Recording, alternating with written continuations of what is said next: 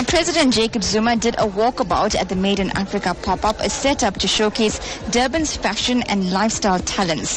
This is seen as a sustainable way to keep the local economy growing. President Zuma commended the eThekwini municipality for supporting local businesses. We've come here to see what our people are doing insofar as job creation, uh, particularly fashions and artistic things and things that are just normal. Partly because they've come here where the World Economic Forum was holding its very important meeting.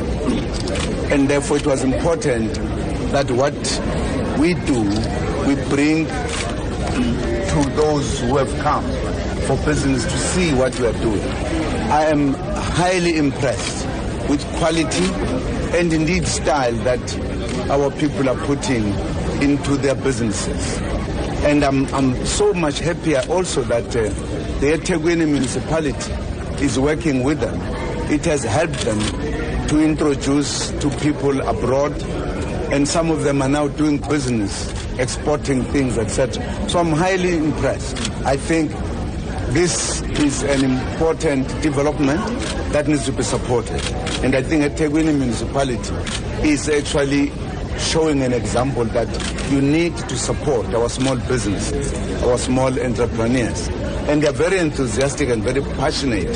Some have created things out of passion. And, and this is absolutely wonderful. I'm very happy. I think this, in a sense, is, is, is a cherry on top to our World Economic Forum. I'm sure they were able to come across and see what we do here. So I am very happy, and I think we are on the move as a country.